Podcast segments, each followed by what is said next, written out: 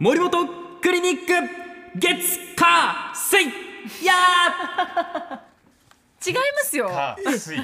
火水って言ってませんでした？違います違います違います。えいや水です。あ、えいや水、うん、僕も言っていいですか？はい、はい、ペイペイペイはなんすかペイペイ、そんなにお支払いしたいんですか？じゃあ私来週それでやります。来週いやすごいイケペイさんと飲んだんですよ。いや急にどうしたんですか？そうですか、なんですか？また急に RBC 祭りがありましたよね、うんうん、那覇祭りですか？あぐらいの時かな、はい、10月天仏でやってた。ああはいはいはいはい、那覇祭り。あの人も芸人さんですよね。ずっと面白いこと言ってましたね。今ね聞いてくださってますよね。そう朝もツイートしてくださっていましたから。あそうなんですね。そうそうそうそう、ハイバルネタを放り込んできますけど必ずですからね。そうそれにマリコさんがねハイバルですねって突っ込むというのがもうスタンダードな形になっておりますけれども、ロート漫才みたいにね。そうそうそうそう。今日はイケペイさんの本ということでよろしかったですか？そうなんです。ないでしょないでしょそんなわけ。今日も森本店長、人間のさまざまな悩みを解決に導く本紹介してくださいます。まずね昨日からね実は本屋さんの方では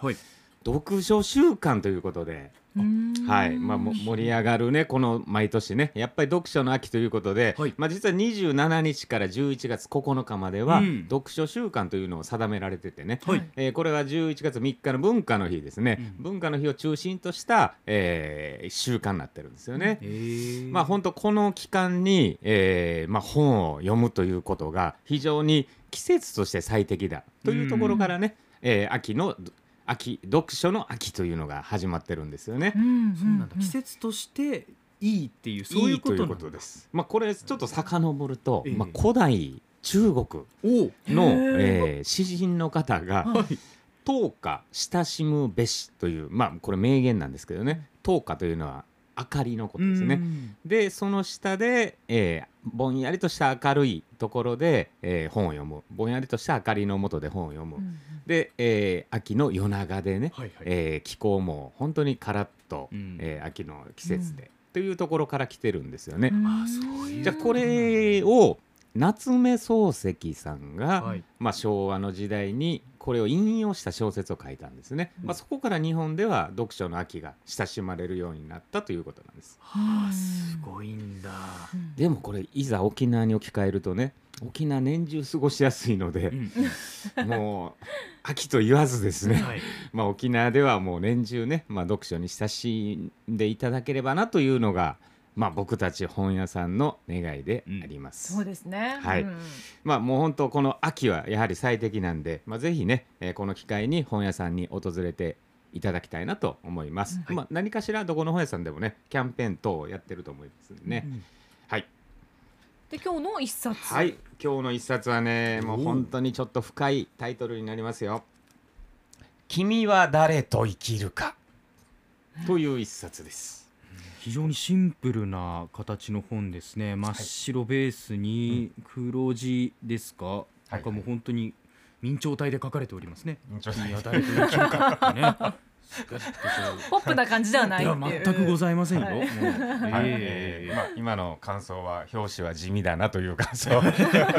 シンプルってことですね。非常にシンプルです、はいね、これ著者がね長松茂久さんといって話し方が9割という本が、まあ、コロナ禍でめちゃくちゃ売れましてね、はいまあ、累計今100万部超えてるんですが、その著者の最新刊になります。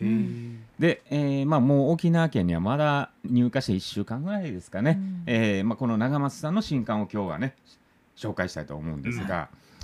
うん、明日死ぬとしたら誰と過ごしますか、うん、という大きなテーマの一冊なんですよね、うん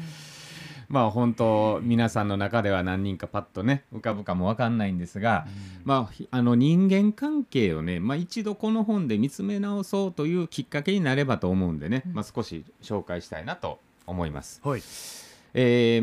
提唱するのは人脈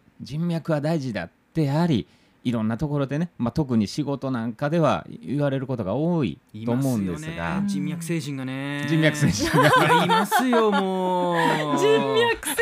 神、人のこと人脈呼ばわりすんじゃねえよと思いますけどね、私はね。名刺の束の厚さをね、生きがいしてるような、トレーディングカードゲームやってるんですかみたいな、ね、人いますけどね。まあこれね、著者だと、とあるビジネス大成功した、人の会話からこの本のストーリーが始まっていくんですよね。まあ、著者が師匠と崇める人にいろんなことを教えをこう、はい、で、この著者が、まあ、もう10年以上前の出来事なんですが、人脈が大事だってやっぱり当時は思ってたんですよね、著者はね。でまず一括されたのは時間の無駄だと、人脈作りは。でそもそも人脈という言い方が僕は嫌いなんだと、うん、このボスがね、あ、もうすごく共感するでもうあくまでもじゃあこれからはつながりという言い方にしようと、うん、まあ、人脈といえばもうこの打算的な感じがね、うん、でつながるイコールメリットを求めると、うん、やはり成功者にはもうそうしか見えない、うん、で、まあ、それにね著者がぐさっと刺さるわけです、うん、もう確かにチャンスを求めて、はい、でこの人とつながれば何かチャンスくれるかなというところからね気づかされるんですが、でもいざ振り返ってみると、このボスが言うにはね、そんなに誰かがよく分かんない人が来ても手助けなんかするはずがないと。まあそうですよね。そうなんです、そうなんです。で何を見るかというと、その人が一生懸命一つのことに打ち込んでるのか、自分の仕事を誇りに思ってるのか、ここなんだと、うん、で本当にそういう人と付き合いたいと思ったら、まあ、得ることはねもちろんあると思うんですけど、まあ、生き方であるとかね、はい、ノウハウであるとか、でもそんなことより自分の仕事をまず誇りに持とうだ、うんうん、というところからスタートします、うん。いや本当もうまずね、もうこれでなるほどなって思うんですけど、まあ、例えばね、人が何に感動するかということ、はい、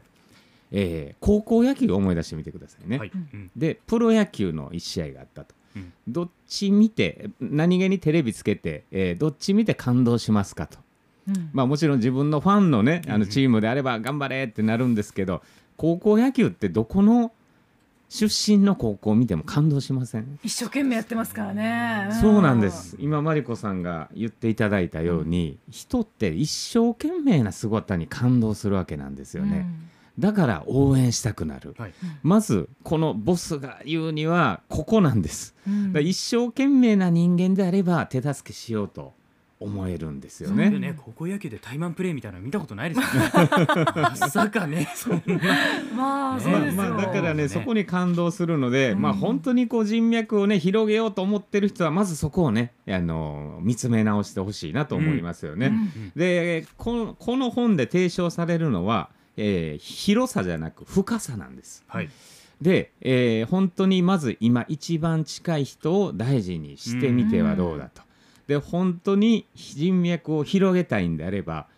自分の近しい人をまず大事にしようと、うん、じゃあ水泳でいうとね、1メーター泳ごうと必死になって泳げるかどうかっていう人がまず100メーター先泳げるはずがないんですよね、うん、人脈も全く同じで、遠い上の人とつながりたいと思ってもまず自分の手元から、うん、で手元を大事にすることによって逆に大物たちが寄ってくると、うん、そういう発想に切り替えるべきなんだ、うん、というのを本当に強く思いますよね、うん、あ、もう素晴らしい教えが書かれているんだろうなって。これねちょっともうまだまだこの本には、いい話が詰まってるのでね、ぜひ読んでいただきたいなと思います、はい、改めて森本さん、はい、今日ご紹介いただいた本は、はい、君は誰と生きるか、はい、いいですね、はい、長松茂久さんの著書です、はいはいはい、以上森本店長でした。ありがとうございました。ありがとうございました。アップのポッドキャストを最後までお聞きいただきありがとうございました。生放送は平日朝7時から FM921 AM738 RBC ハイラジオ、県外からはラジコでお楽しみください。